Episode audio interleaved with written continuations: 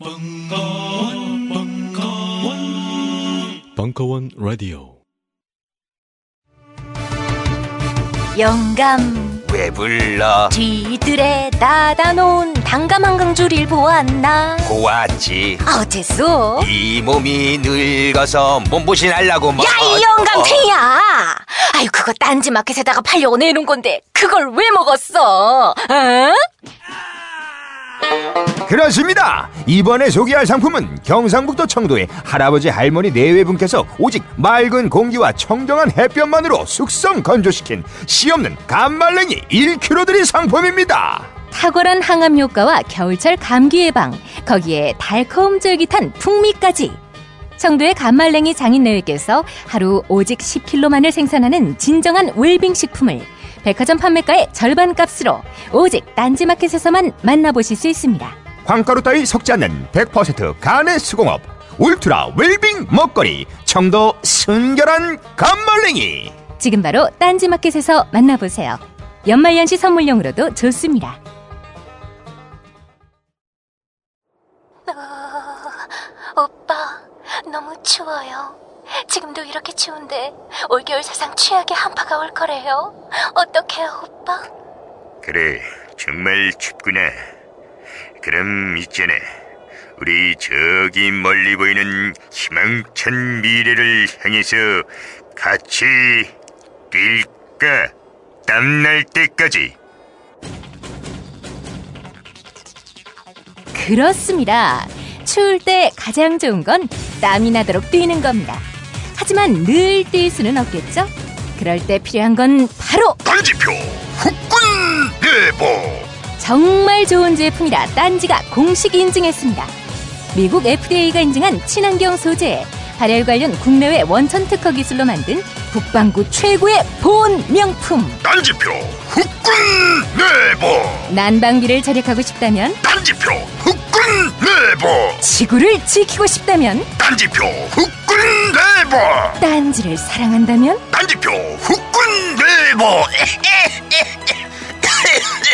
지금 바로 단, 딴지마켓에서 확인하세요. 딴지마켓은 엄선된 명품만을 판매합니다.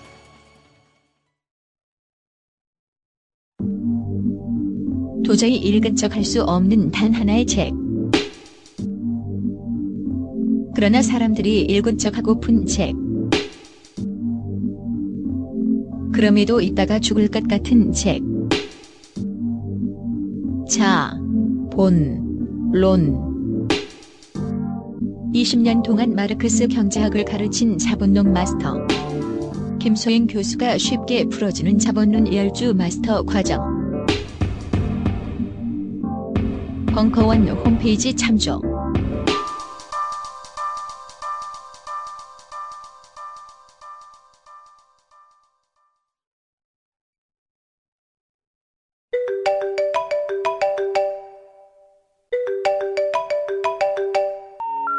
어제 꿈에 윗니빨이 빠지는 꿈을 꿔서 부모님 건강이 걱정돼요.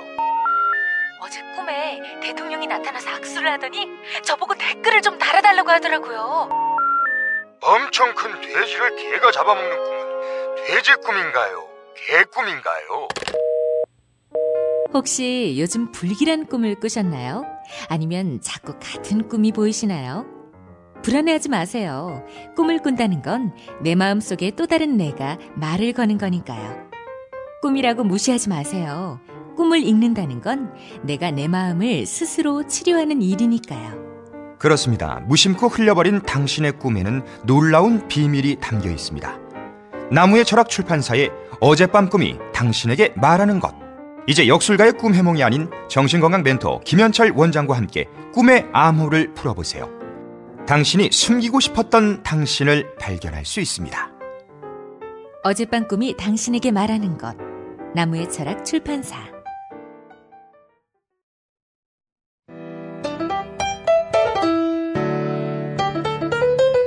강심주의 다상담 끝. 마지막. 종교와 죽음. 이천십삼 년 시월 삼십일 일 강연 이 회. 자, 이제 종교와 관련된 거 아까 얘기했지만 케이에스에이치님 오셨나요? 종교가 먹어 치워버린 엄마 어디 있어요? 어, 어, 없나? 가셨나? 이게 많이 겪는 문제예요. 그러니까 우리 저 항상 얘기했지만 어떤 어떤 고통 때문에 있잖아요. 막 죽을 것 같고 죽기도 하고 이러는 모든 문제들의 기원은 나만 겪는다라는 이 느낌인 거예요. 요 느낌에서 벌어, 벗어나셔야 되는데 이게 딜레마죠. 인간관계가 좋고 가슴을 터놓을 수 있는 사람이 있으면요. 그게 고통이 아니라는 거 알아요. 그냥 이거는 그냥 불교 용어를 빌리면 다반사죠. 그냥 밥 먹듯이 일어나는 일이다. 그래서 사실은 어준 씨랑 제가 여러분들한테 긍정적인 역할을 많이 끼쳤던 것 중에 하나가 이혼이 별게 아니구나를 줬잖아요, 사실. 뭔지 알죠? 예? 뭐 철학 박사에도 의미가 없다. 뭐 이런 것들을 주는 거예요. 그래서 어준 씨가 지난번 와서도 그 강조드렸던 게 그런 거잖아요. 당신만 이혼하는 게 아니다. 전 세계적 트렌드다. 그러니까 이럴 때 보면 이게 별게 아닌 거거든요. 이제 제가 그 얘기를 하나, 먼저 하나 해드릴게요. 성숙한 사람의 태도에 대해서 하나를 얘기를 해드릴 테니까 이거를 좀, 좀 한번 음미를 좀 해보고 얘기를 진행할게요. 키에르케고르라는 철학자가 있는데요. 그 사실은 실질적으로 크리스찬에 가까운 철학자인데 이 사람이 통찰하는 것 중에 하나가 신을 떠나서 인간과의 관계에 대해서 얘기했던 건 너무나 번쩍이에요, 사실은. 그러니까 크리스찬이라는 그 허점에도 불구하고 너무나 좋은 얘기를 많이 하기 때문에 저 같은 경우도 틈나면은 키에르케고르 책을 좀 넘겨요.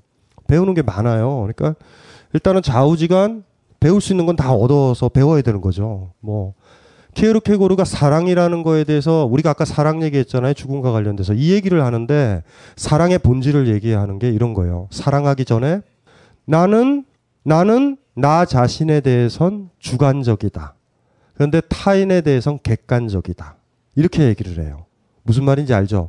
우리 객관적으로 보죠. 저 사람은 뭐 남자고 여자고 뭐 예쁘고 뭐하고 어느 학교 다니고 이렇게 평가하죠. 이렇게 평가를 하죠. 근데 나에 대해서는 나의 고유한 내면 나는 나야 이런 의식 같잖아요. 그게 보통 사람의 상태래요. 사랑을 하게 되면 나는 나에 대해서 객관적이 되고 타인에 대해서 주관적으로 된다. 라고 키에르케고르가 얘기해요. 마치 그 사람인 것처럼 느끼려고 그러는 거예요. 그런데 키에르케고르가 단서를 하나 더 달아요. 그게 근본적인 불확실성이다. 근데 그게 바로 진리다. 이게 무슨 말인지 아시겠죠? 나는 나에 대해서 알죠. 내가 어디가 힘들고 어디가 그거하고 나의 고통 지금 느끼고 막 이런 건 알잖아요. 근데 우리 타인에 대한 고통들에 대해서는 좀 거리를 두죠. 마치 아까 얘기했던 것처럼 그들처럼 보잖아요. 타인에 대해서 객관적인 건 사랑을 안 하는 거예요. 너는 이러니까 이러니까 공부하면 될 거 아니야? 이렇게 생각을 하죠. 그런데 제가 상담을 할 때나 상담을 해왔을 때 저는 그 사람 속에 들어가려고 노력을 했어요. 못 들어갈 수도 있어요. 불확실해요. 그거는 몰라요, 사실은. 그런데 사랑에 빠지면 나에 대해서는 객관적이래요. 이 객관적인 게 뭐냐면 그 사람 시선에서 나를 보는 걸 거예요, 어쩌면. 저 사람이 나를 어떻게 볼까? 사실 이 정도 되면 성숙하고 사랑하는 거죠. 그래서 우리가 사랑에 빠지면요, 예쁜 옷을 입으려고 그러나 봐요. 이뻐 보이려고. 그러니까 사랑에 빠지기 전엔 나는 나에 대해서 주관적이고 타인에 대해서는 객관적이고요. 사랑을 하게 되면 성숙해지면 나는 나에 대해서 객관적이고요. 내 아이는 나를 어떻게 보지? 내 애인은 나를 어떻게 보지? 내 후배는 나를 어떻게 보지? 후배에 대해서 이 후배는 나를 어떻게 보지라고 하면 그 후배 사랑하는 거잖아요. 그 사람 함부로 대하겠어요? 하지만 그 사람에 대해서는 주관적으로 본다. 무슨 말인지 아시겠죠? 참 예쁜 말이에요. 사랑에 빠지면 그게 사랑의 위대함이래요. 사랑은 나에 대해서 주관적인 거 그건 누구나 하니까 나에 대해서 객관적이려고 하고 타인에 대해서 주관적이려고 한다. 근데 어떻게 내가 그 사람이 아닌데 그 사람일 수 있겠어요. 그래서 그게 근본적으로 불확실하다. 키에르케고르가 그게 사랑의 진리다라고 얘기를 하는 구절이 있거든요. 요 얘기들을 미리 좀 가지고 있으셔야 돼요. 마음속에. 외워, 외워, 외우셨어요? 사랑에 빠지면 나는 나에 대해 객관적이고 그 사랑하는 사람 타인이라고 그러죠. 타인에 대해서 주관적으로 된다. 나에 대해서 나는 나에 대해 객관적으로 되고 타인에 대해서 주관적으로 된다. 나에 대해서 너무나 주관적일 때의 죽음은 유치한 죽음이란 말이에요. 그래서 무슨 말인지 이해되시죠? 그래서 그거랑 관련돼서 한번 볼게요. 케이에스에이치님이 안 오신 것 같아요. 어머님 문제라서 여기 오셨는데 오셨는데도 얘기를 안 하실 수도 있어요. 어머님이 이제 문제인데요. 어머님이 종교에 몰입하시고요. 물론 이런 경우에는 대개는 종교에 몰입하면 아까 얘기해 줬잖아요. 그 어머님의 남편, 그러니까 본인의 아버지가 어머니를 사랑하지 않아요. 아니나 다를까 폭력적이세요. 술 마시고. 그러면 이거를 못 잡으니 다른 거라도 잡는 거예요. 사실 거기서부터 출발한 건데 어머님이 정도가 심하셔서 이렇게 돼 있어요. 단적으로 말씀드리면 일 년 전부터 갑자기 어머니의 몸이 굉장히 안 좋아지기 시작했어요. 누워 끙끙 앓는 것 외에는 아무것도 할 수 없을 정도로요. 그런데 어머니는 병원에 가기를 거부하였습니다. 제가 어머니에게 말을 거는 목소리를 듣는 것조차 고통스러울 정도로 몸이 아프시다면서 병원에 가기를 싫어하셨어요. 어머니는 하루 종일 누운 채 꼼짝도 못 하셨습니다. 그런데 병원에 안 가시겠대요. 기도하면 낫는 병이기 때문이래요. 안방에서 거실로 걸음하실 힘도 없어지셨으면서 모든 것을 지어짜서라도 지방에서 이 박 삼 일로 열리는 기도회는 꼭꼭 참석하셨어요. 제발 병원에 한 번이라도 가보면 안 되겠냐. 제가 애원하고 또 애원하고 울면서 애원해도 어머니는 제발 자기를 괴롭히지 좀 말라시더군요. 말을 거는 것조차 어머니께서는, 어머니께는 고문으로 다가오는가 봐요. 도저히 소통이 안 될 정도로 어머니는 모든 것을 종교에 바치셨고 저는 마치 버림받은 것 같은 기분을 느꼈습니다. 어머니를 위한 것이라고 생각했던 그 수년간의 방치가 돌이킬 수 없는 단절이 되었다는 것이 저는 너무나 절망스럽습니다. 가족에게 무슨 일이 있건 가족이 무슨 애원을 하건 어머니는 아픈 몸을 이끌고 서울에서 대구까지 택시를 타서라도 기도회에 참석하십니다. 어머니의 모든 것은 다 죽어 있어요. 어머니가 걸 수 있는 모든 희망과 에너지를 그 이상한 기도회에 걸어놓은 채 혼이 빠져나간 사람처럼 그렇게요. 엄마는 그렇게 모든 문을 닫아버렸어요. 오직 종교를 향한 창 하나만 열어둔 채로요. 그러면 저는 어떻게 해야 할까요? 그렇게 다 닫아버리고 가버리, 가버리면 저는 어떻게 해야 할까요? 저는 어떻게 하면 좋을까요? 수십 번 편지를 썼다가 지웠다가 어떻게 해도 제 고민이 전달될 수 없는 편지밖에 써지지 않아서 슬픕니다. 너무 종교로만 미쳐 계셔서 저에게 미쳐버릴 것 같습니다. 얼마나 삶이 고통스러웠으면 저렇게까지 됐을까 이해하려다가 또 저는 보살이 아니기 때문에 도저히 너그럽게 받아들일 수가 없습니다. 그런데 미워한다고 해서 해결되는 문제도 아니기 때문에 더 막막합니다. 어디에서도 구할 수 없는 답이라서 이렇게나마 물음을 구해봅니다. 이런 경우가 상당히 많아요. 동기 자체가 사랑을 못 받으니 사랑을 해주는 사람한테 가는 거죠. 그러니까 이게, 이게, 이게 애매한 거예요. 다른 사람이 나를 사랑하니 나를 사랑해줬던 사람을 버리지 않아요, 우리가. 애초에 모든 동력은요, 사랑을 받아야 되는데 못 받으면 다른 거를 보는 거죠. 무슨 말인지 아시겠죠? 출발은 나한테서 있어요. 그래서 어떤 부부가 막 다투고 그래서 뭐 남자가 여자가 바람 폈다 그러잖아요. 사후적인 거예요. 그 사람을 만나가지고요. 왜냐하면 나를 이렇게 꽉 잡고 있으면 다른 걸 못 잡아요. 근데 이거를 놓은 거예요. 이렇게 놓으면은 공허하거든요. 그러면 이렇게 이렇게 이렇게 갔다가 얻어 걸리는 거예요. 이쁜 것이. 되게 이렇게 들어와요. 우리 생각에는 누군가한테 한눈을 팔아가지고 그 사람이 얘를 버렸다 그러는데 그런 경우는 없어요. 되게.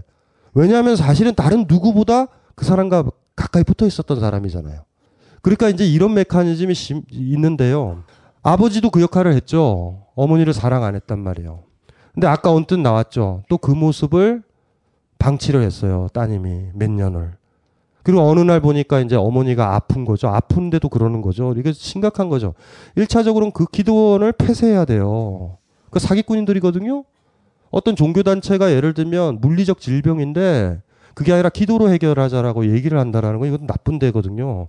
그러니까 막 이분이 하신다면 일차적으로 기도원을, 기도원을 경찰이나 이런 데에서 해가지고 급습을 해야 되는데 종교단체를 정부 조직이 잘 못 건드려요. 의외로. 근데 어쨌든지 간에 그쪽이 일단은 끊어야 되죠.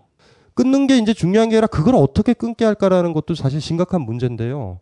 너무나 오랫동안 사랑을 못 받아서 못 받은 만큼 그 기도회에서 그 기도회를 이끄는 사람이 어떻게 했을 것 같아요. 아까 얘기했던 키에르케고르를 흉내냈을 거예요. 어머니에 대해서 그 사람은 주관적으로 이렇게 들어온 거예요. 사랑받는다라는 느낌이 들죠, 당연히. 아이들은 걱정하는 척하지만 사실은 이렇게 되물어 봐야 돼요. 나의 어머니가 지금 그러는 모습이 내 삶에서 굉장히 불편함을 가져다 주는 존재로서 걱정하는 건지, 진짜 어머니라는 사람을 아끼는 건지, 이 문제에 자기가 직면을 하셔야 돼요, 이분은. 그러니까 그냥 늙어 갔으면 좋겠어요. 평범한 어머니처럼. 낮에 돌아가시면 울기도 할 거예요, 나는.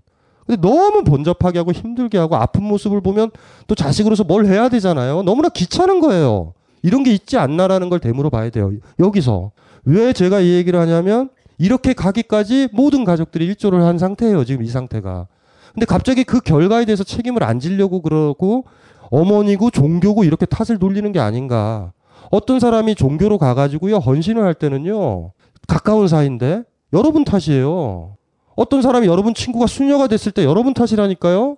비구니가 됐을 때 여러분 탓이에요. 내가 손 꼭 잡고 있는데 어딜 가요.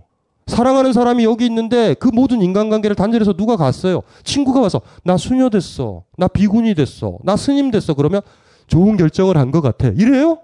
여러분이 있는데 어떻게 두고 가요? 못 가요. 그게 이제 사실은 중요하거든요. 그래서 이렇게 스스로 직면을 하셔야 돼요. 어머니가 귀찮으신 거고, 어머니 자체가 이렇게 이렇게 그냥 정상적인 어머니들 있죠?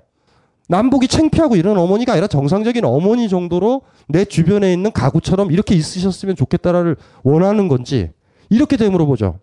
어머니 입장에선 기도원에 가는 게 나아요. 사랑해 주잖아요. 어쨌든 사귀든 뭐든. 이걸 한번 고민을 해보셔야 돼요. 그래서 키에르케고르의 얘기를 드린 거예요. 진짜 어머니에 대해서 주관적으로 대보라고. 거기서 실마리가 찾아져요. 그리고 나에 대해서 객관적으로 대보라고. 어머니 입장에서 나는 뭔지. 저 나쁜 딸이죠? 방치하고 지 바쁘다 그러고 지혜에 돌보고 어머니는 이렇게 방치했어요. 안 돌봐. 그래서 사랑하느냐를 되물어보셔야 돼요. 진짜 어머니를. 많이. 어머니를 이해해봤냐고. 어머니의 그 외로움을. 모르겠어요. 자, 기도원을 붕괴시켰다고 하고 어머니가 왔다고 해요. 근데 더 기도할 데도 없어. 어머니를 아무도 사랑 안 해주는 거예요. 이젠 어떡할 건데. 그 다음엔 어떡할 거예요. 나머지 가족들은 도대체 이런 문제에 딱 직면하시는 거예요. 그래서 뭐 오늘 안 오신 것 같기도 한데 이 문제는 그런 식으로 접근해 들어가셔야 돼요. 그러니까 이렇게 되물어 보죠. 나는 어머니에 대해서 나는 어머니에 대해서 내 스스로에 대해서는 객관적이었고 어머니에 대해서 나는 얼마나 주관적이었던가. 어머니도 여잔데. 그리고 더더군다나 옛날에 결혼 풍토 알죠? 그냥 어쩔 수 없이 살았어요. 여자가 나가서 일도 없었잖아요. 옛날에 왜 이혼 못했는데요? 못 먹고 살잖아. 여자가 결혼해서 나가면요 몸 파는 거밖에 할 일이 없었던 시절이에요. 지금은 일거리 있잖아. 그런 시대의 어머니라면 아버지한테 있어야 되겠죠. 어쩌면은 자식들한테 장점도 발견할 거예요. 내가 얘네들 때문에 산다. 뭐 이런 거. 근데 어느 순간에 얘네들이 나를 필요로 없다. 이런 단계에 왔다면 다 다 내 손을 뿌리쳤다면 뭘 잡아야 되잖아. 어머니도 약한 사람이거든요. 근데 그때 아 나쁜 새끼들이 손을 내밀어 준 거예요. 내가 당신 편이라고. 그리고 더 몰두하는 거죠. 그래서 이게 문제가 이게 있어요. 종교 행위를 끊을 수는 있어요. 강제로. 그쵸? 기도원을 어떤 식으로 해든지 안에 붕괴시킬 수도 있어요. 그 다음에 어떻게 할 건데요? 그 다음에 그렇게 돌아오는 어머니를 어떻게 할 건데? 집은 변한 게 없는데. 그 준비는 하고 계시는지. 이게 이제 솔직하게 고민을 해보셔야 되는 문제죠. 이런 문제들은 주변에서 아마 접할 거예요. 나는 죄 없어. 나는 아무 잘못 없어. 이렇게 나올 수도 있어요. 행간에는 있잖아요. 그냥 방치했다고. 그 구절이. 방치의 책임을 지시는 거예요. 그래서 이 부분은 어떤 식이든지 간에 다른 형태로 이렇게 버전이 바뀌는 형태로 우리 고뇌가 있어요. 어머니가 뭐 어머니가 춤바람 난다 이럴 수도 있어요. 어머니가 춤바람 난다. 옛날에는 춤 좀 좋잖아요. 뭐, 뭐 또, 또 어쨌든 뭐가 뭐가 될 수도 있어요. 도박에 빠질 수도 있고 그런 분들 많잖아요. 이제 그런 문제에 있었을 때 다시 한번 자기 주, 주변의 사람들 다시 한번 돌아보는 게 돌아보면은 좋을 것 같죠. 스스로 좀 더 점검해 보셔야 돼요. 여기에서 이런 거죠. 어머니가 좀 정상적이지 않으니 신경을 쓰는 거고요.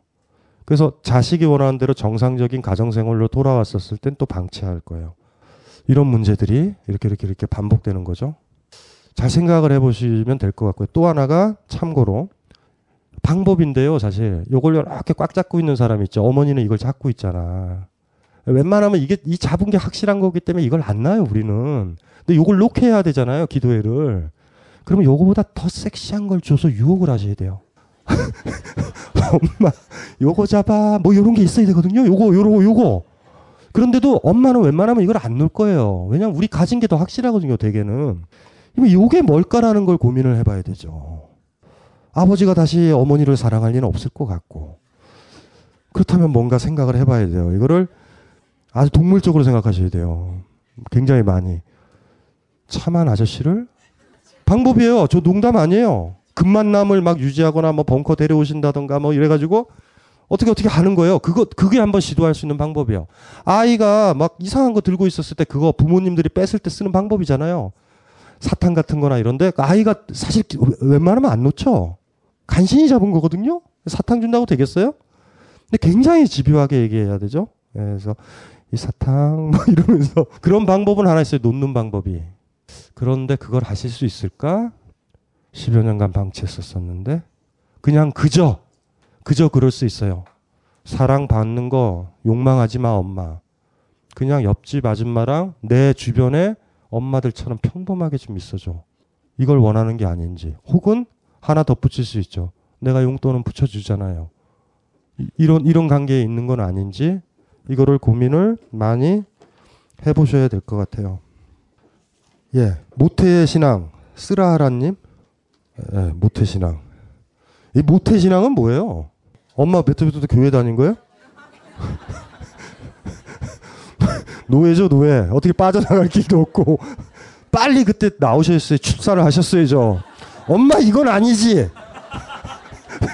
사상의 자유가 있는 것을 엄마가 엄마가 뱃속에 넣었다고 나를 여기로 끌고 다니면 안 되지. 이랬어야 되는데 힘든 일이고. 이분도 그런 거예요. 나는 어머니 뱃속으로부터 교회를 다닌 지 올해로 스물한 살인 학생이다. 초딩 때는 교회 다닌다고 하면 부처랑 예수랑 싸우면 누가 이기느냐 하는 질문에 답하기 곤란했고, 고딩 때는 평소 성실한 이미지로 인해 얘들이 내가 신학과 가는 줄 알았다. 예수의 편을 드는 것은 마치 우상화된 노무현, 김대중 대통령을 실드 치는 것과 같은 기분이었다. 어, 전문 용어들이 막 나와요. 일, 일베에서 많이 쓰는 용어들 같은데. 무신론자와 동성애자에게 분노하기도 했고 성령해방죄로 지옥 가는 건 아닌가 두려워했다. 근데 뭐 이렇게 얘기를 하시는 거는요. 지금 이제 문제는 뭐냐면 자각에 이르신 거예요. 이제 종교에 이제 회의를 이제 하게 되셔서 막판에 이렇게 돼요. 그 이후로 종교에 대한 회의가 더 심해졌다. 진화론 때문에 이전부터 금이 가긴 했지만 아예 나를 흔들었다. 물론 그 해에 신에게 실망한 엄청 큰 일이 또 있기도 했다. 쓰고 싶긴 한데 두서없을 것 같아 쓰진 않겠다. 여리신 분이에요. 이런 문체는 도스토옙스키의 지하생활자의 숙에 나오죠. 다른 사람들을 미리 짐작해서 하겠지만 당신은 나를 이상하게 생겼지만 내 뜻은 반드시 그런 것이 아니에요. 막 이렇게. 나는 아무, 아무 말도 안 했는데. 섬세, 섬세한 영혼이세요. 이런 거. 예. 왜 썼어요 그런데. 그냥 없, 쓰지 말지.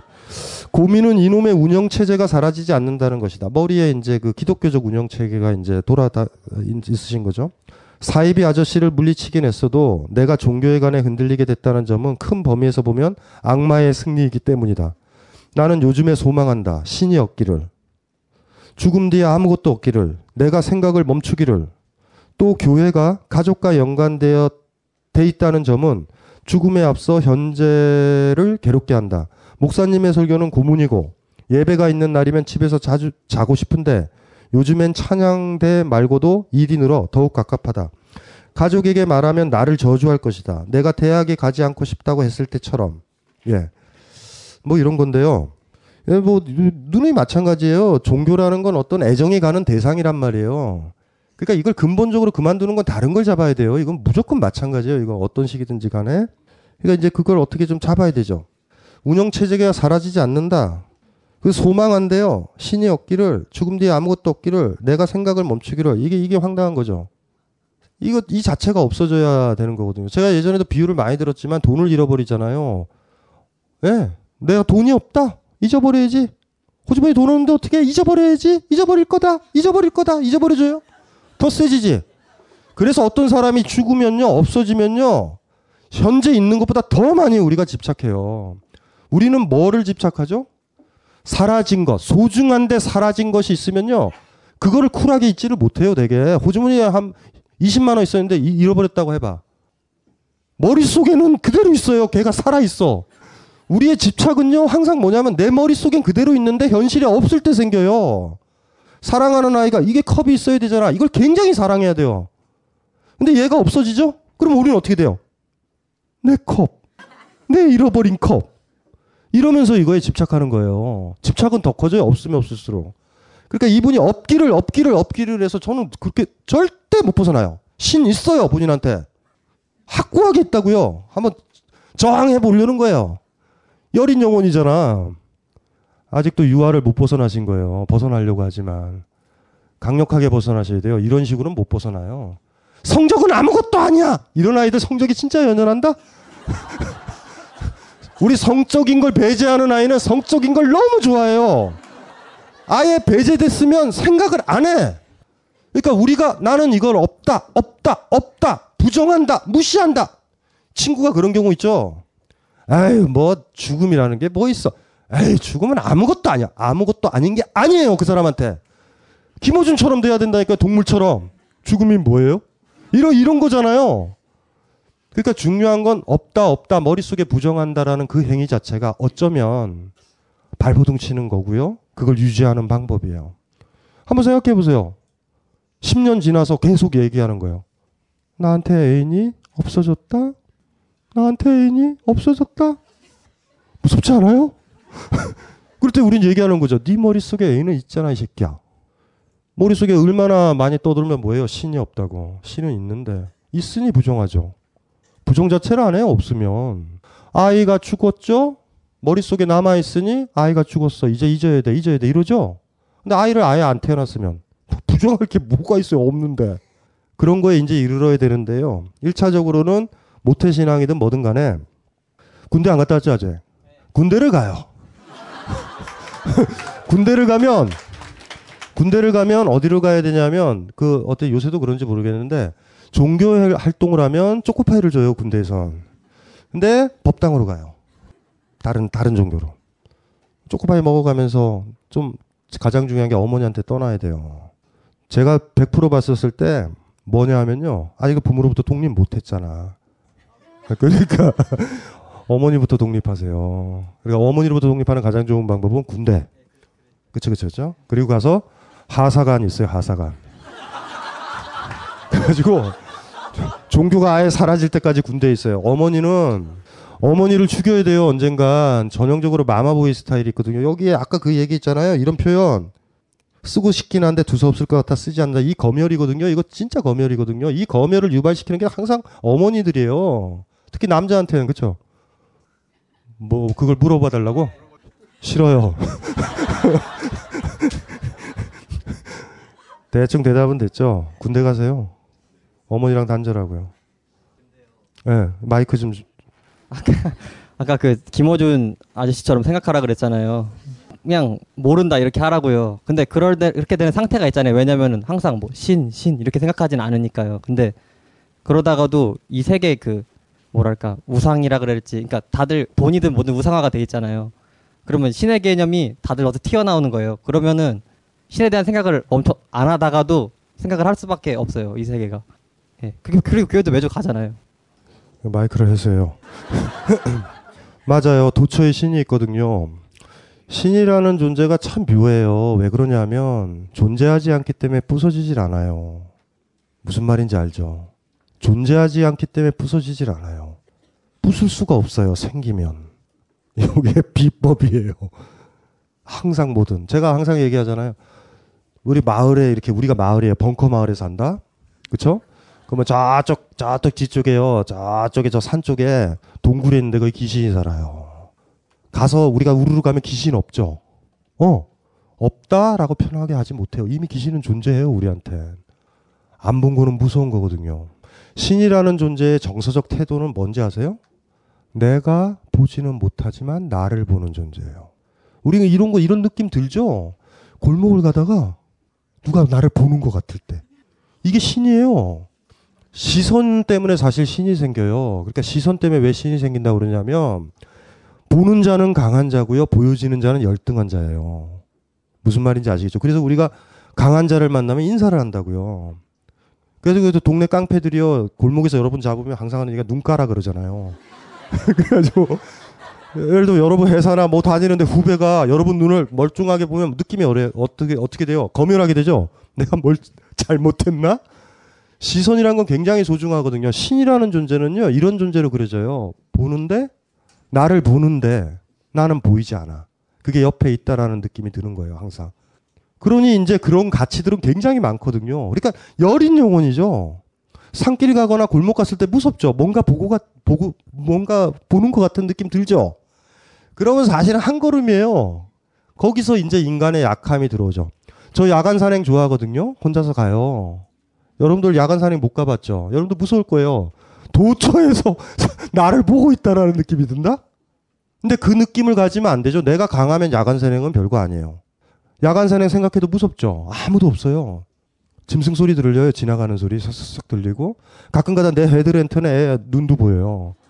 동물들의 특징은요, 눈이 딱 마주치면요, 한쪽이, 한쪽이 도망갈 때까지 정지해요. 이렇게. 간을 봐요. 그래서 고개를 돌리는 순간 이젠 보여지는 존재가 되죠. 그러면 사냥감이 되는 거예요. 그래서 길, 길에 가면은 도로에서 로드킬 생기죠. 차. 헤드레, 헤드, 라이트가요, 눈으로 보여요. 짐승들이 멈춘다고, 중간적으로. 근데 저 새끼가 시속 백사십이야. 훅 지나가는 거예요, 그냥.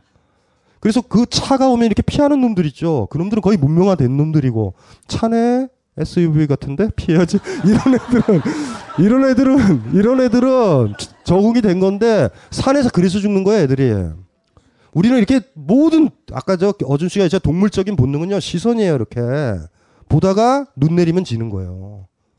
선생님이나 높은 사람한테 한번 해보세요. 눈을 계속 쳐다보세요. 맞죠? 맞는다라는 건 눈 깔라라는 거예요. 그래서 우리가 왕 앞에선 절을 하잖아요. 안 보겠다라는 거예요. 안 보면은 사냥감이란 말이에요. 그래서 신하, 왕한테 이렇게 신하, 이렇게 인사하는 거는요, 목치라라는 얘기예요. 쳐도 된다라는. 그래서 딱 당당하게 보는 거죠. 이렇게 보는 사람들은요, 보면 없, 없거든요, 그런 게. 근데 산길을 가다 보면 있어 보여요. 저 어두운 곳에서요. 나는 안 보인다? 근데 누가 보는 것 같아. 대책 없어요. 그거 한번 들면 떨치기가 힘들어요. 뭐 방법은 있죠. 저도 가끔가다 무서울 때가 우아해요. 약간 몸이 안 좋거나 집필 중이다 막 이러면은 그런 느낌이 딱 들 때 있어요. 싸해요. 그럴 때 저는 어떻게 하는지 아세요? 아! 이래요, 혼자서. 무슨 말인지 알죠? 그쵸, 그쵸. 먼저 뭐 그렇게도 해야 돼. 뭔지 알아요? 하나의, 하나의 방법을 가르쳐 드린 거예요. 그러니까 막 그런 느낌이 있어요. 우리가 약해서 그래. 근데 그 산에서 어떤 짐승도 그 짓을 안 해요. 우리만 그래. 우리 인간만. 저도 이렇게 등산하다가 이제 야간 산행 가다가요. 저는 그냥 그날은 컨디션이 좋아서 그냥 갈 때 저쪽 앞에서 소리 나요. 아! 소리가. 우리는 알죠. 공감해요. 가슴 깊이. 왜 몸도 허약한 아저씨가 산에 올라왔을까. 뭐 그런 거랑 비슷한 거예요. 우리 인간만 그래요.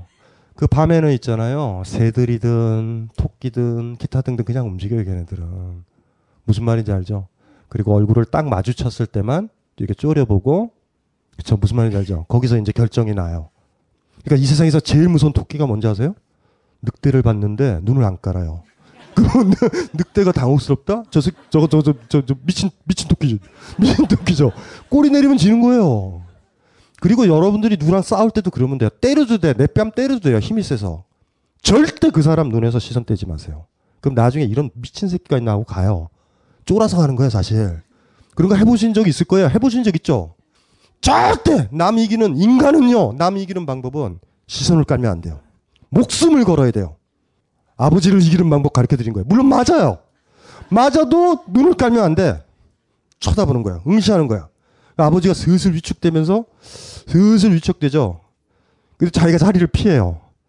그날 이후로 아버지는 때리지 않아요, 여러분들을. 무서운 새끼다. 시선이라는 건 정치적이에요. 그래서 그런데 귀신이나 신의 존재는 뭐예요? 정의가 나를 보되 내가 보지 못하는 존재예요. 그러니 도처에 있다라는 느낌이 드는 거죠.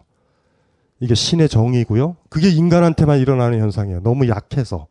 지렁이가 그런 거 봤어요? 지렁이가 이렇게 기어가면서 누군가 나를 보고 있다. 내가 아무리 봐도 지렁이는 몰라요, 이 새끼가. 이렇게 툭툭 쳐도 이렇게 딴 데로 가거나 막 이러잖아요. 아까도 얘기했지만 나스메 소세키 얘기가 맞다고요. 동물은요. 퍼펙트예요. 미래를 걱정 안 하고요. 시선이 분열되어 있지 않은데 우린 그렇게 분열돼 있어요. 어느 날 들죠? 특히 여자분들 많이 들죠. 골목에 갔었을 때 누군가 보고 있다라는 느낌. 사실 안 봐요, 아무도. 아니면 그쪽에 딱 가면 개 한 마리가 졸고 있거나 고양이 있거나 이런, 이럴 때 있죠. 근데 섬찟하다고요, 느낌이.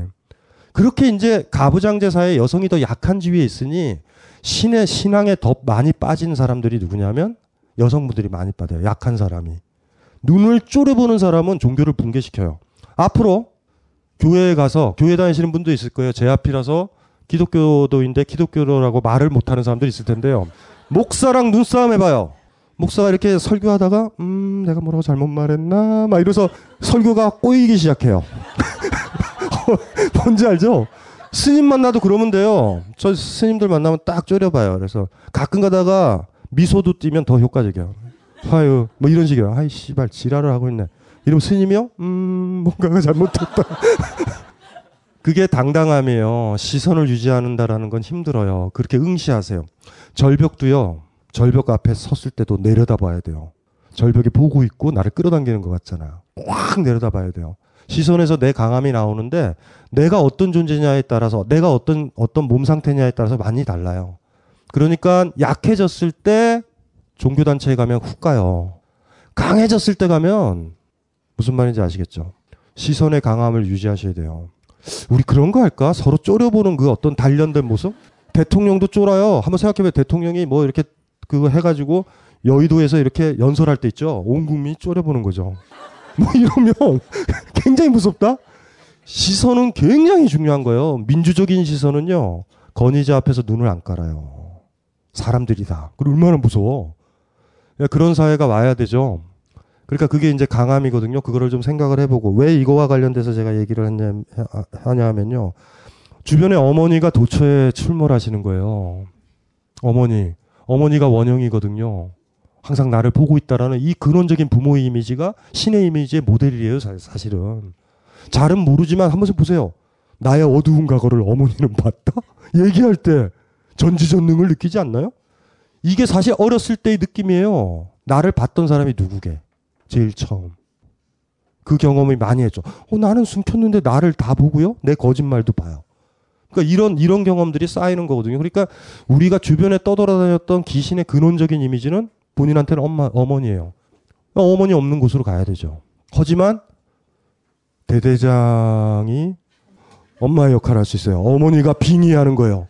그래서 이분이 그런 거예요. 내 하드웨어나 내 프로그램 체계가 변하지 않았다. 방법은 뭐냐? 자살인데 컴퓨터 하드웨어가 붕괴되면 소프트웨어는 작동하지 않으니까. 근데 그거는 있을 수 없는 거고. 소프트웨어 하나를 붕괴시킬 수 있는 방법은 뭘까요? 다른 소프트웨어를 가거나 포맷하거나. 그거 굉장히 힘든 작업이에요. 그러니까 저분이 스물한 살에 걸쳐서 만들어진 그 프로그램을 제거한다는 건 만만한 작업은 아니에요. 근데 다른 프로그램이 들어오는 수도 있고요. 포맷도 있죠. 포맷의 뭐 가장 결정적인 거는 역시 여자예요. 여자친구만 사귀면 되고 여자친구가 무신론자면 돼요. 그래서 이제 결정을 해야 되는 거예요. 엄마냐? 여자친구냐? 그렇죠? 일단은 군대를 가야 돼요. 연애하다가 군대 가면 그거 굉장히 힘들어져요. 그. 자, 신의 존재. 어느 멋진 날 오셨나요? 오셨어요? 대답이 됐죠? 자, 이분. 이분은 도처에서 신을 보시는 분인데요. 어, 좀 읽어볼게요. 뭐 여러 가지 불만이 많으세요. 사회적 불만은. 천주교의 정치적 사회행보가 마음에 들어 명동성당에 세례를 받고 천주교인이 되었고 동네 성당에서 열심히 청년부 활동까지 했습니다. 그런데 이 성당 아이들이 너무 이상한 겁니다. 후에는 장로교, 감리교의 비리를 본 거예요. 그들이 뭐 사랑을 얘기하지만 실질적으로 탐욕스러운 모습을 이제 성당까지 가신 거예요. 청년 회장부터가 혼인빙자 사기꾼이었습니다. 소위 강남 부자 동네가 지닌 위선과 모순이 성당 안에서 축소판처럼 표현되더군요. 개신교보다는 천주교 교리가 표면적으로 더 엄격하지만 이 성당뿐 아니라 대다수 천주교 교인들이 교리 따로 생활 따로인 것도 계속 모순으로 느껴졌습니다. 사람에게 지쳐서 그럴까요? 성당을 나가지 않게 된 지 얼마 후부터 신이 보이지 않았습니다. 다행이에요. 그러면 그냥 이대로 사세요. 선생님은 그러실 것 같은데요. 신이 그렇죠. 이래서 제가 다상담을 그만두려는 거예요. 이제는 이제는 스스로 분열이 돼서서요. 혼자들 노세요. 내가 이러면 쟤는 이러고. 이제 요새 거의 맞죠? 이제 연습이 다 된 거예요. 연습이. 신이 사라진 지금 저는 제법 공허합니다. 또 선생님은 자기 자신의 느낌에 충실하고 경험을 하라고 하셨잖아요. 느낌 중에는 영적인 감도 있고 영성적인 체험도 있는 거잖아요. 어린 시절부터 신이 있다고 느껴왔고 지금이라도 교회나 성당 어디에서라도 간증할 수 있을 만큼의 성령 체험도 했는데 그런 모든 느낌을 무시하고 이렇게 신이 없는 채로 사는 것이 힘듭니다. 가끔 성당에 가서 기도하고 싶기도 합니다. 그런데 현실적으로 저의 신념에 위배되지 않는 종교를 찾을 수도 없습니다. 예를 들어 저는 낙태를 찬성합니다. 인공수정은 반대하지만 제가 난임이라는 상황에 처했을 때 어떤 선택을 할지는 확신이 없습니다.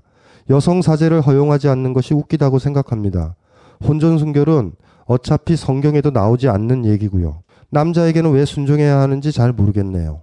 그렇다면 새로운 종교를 창시할 수도 없고요. 그렇다고 영적인 감수성이 발달한 사람들을 위한 선생님의 조언을 듣고 싶습니다. 그리고 선생님, 무엇보다도 올 한 해 정말 고마웠습니다.